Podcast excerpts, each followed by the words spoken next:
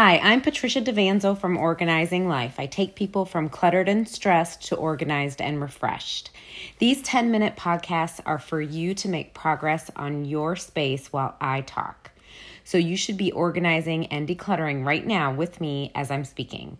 You can make a lot of progress over an extremely short period of time with the understanding that when this 10 minutes is over, you shouldn't just stop. You should continue on with the momentum you have and make progress on your project, which will make you very happy.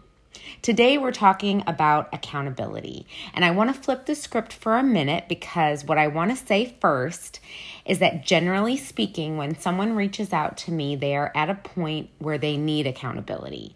They need to make progress on their project. And in the past, they've been doing whatever they want in their home, whenever they want. And that is a good thing. It's a great feeling. Um, to be able to come home and do whatever you want in your home at whatever time you want to do it. If you want to be up in the middle of the night watching TV, you can. You have that freedom to do so, and you take advantage of that. And whatever you do in your home, you can do it, right? It's your home. And I love that sense of freedom.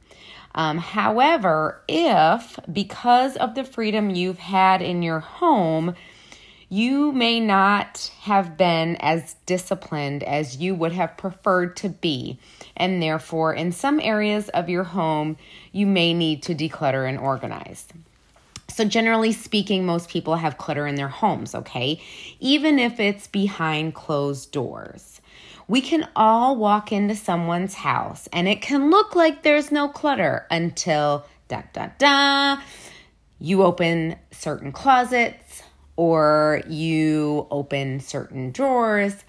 And I say this because sometimes we keep our clutter hidden until we hit our breaking point. And that may be that, you know, the holidays come by and we buy new decorations and then we need to store them. Or we get a bunch of gifts and now we need to put them away. Maybe we have a special dinner that we need to host, so we bought things to cook with and new dishes to serve with, and now those things need a place to live. Or we've purchased new clothes and those don't fit in our closet or our dresser drawers anymore. And there's just nowhere to put these things. So we hit our breaking point because all those times in the past when you kept stuffing things into places, you said to yourself, okay, one day I'm going to get to that. One day I'm going to declutter this area. It's just not a priority for me at the moment, but one day I'm going to do it because you had the freedom to do that, which is a great thing. But then you hit your breaking point and you said to yourself, I cannot take this any longer.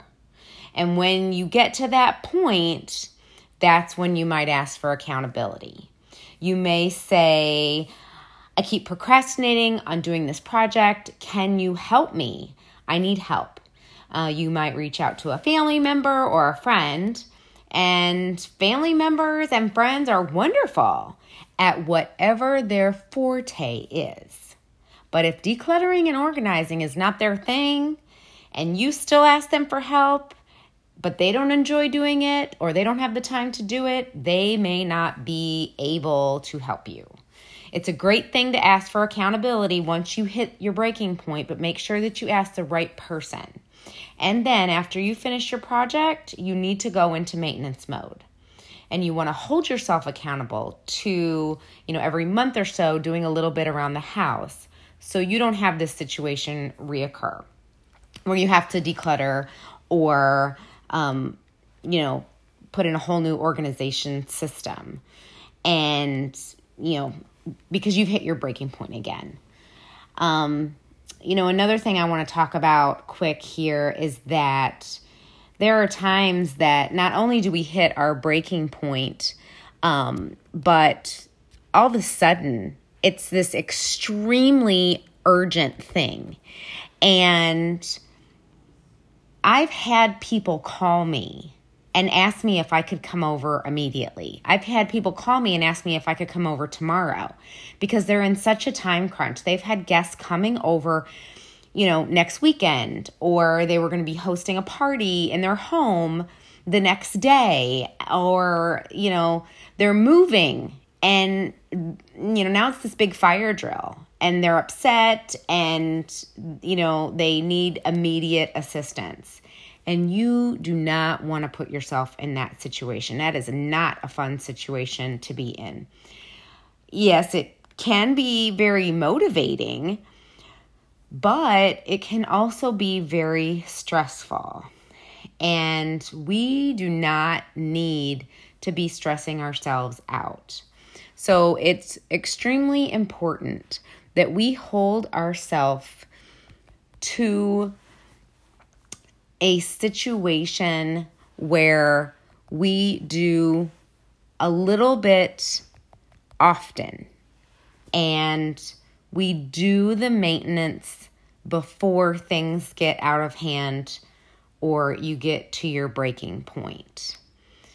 You know, it's unrealistic to think that there are people out there that don't have to do this type of maintenance in decluttering and organizing. Everyone needs to do maintenance. All of us are getting items in our home. We're all going shopping. We're all going to get groceries. We all get gifts. Things are being delivered to our house all the time. Everybody gets mail. Everyone gets junk mail. It's so easy for that stuff to come in our homes, but it's really hard sometimes to get that stuff out but it doesn't have to be. If you get into the habit of doing seasonal decluttering or decluttering once a month, which I think is wonderful, or, you know, just decluttering around certain holidays throughout the year, whatever is best for you, whatever is best for your family, you customize your maintenance system for yourself. Do what makes you happy, do what feels good, but you have to hold yourself accountable to do the work, which ultimately will make you happy. And do not overschedule yourself.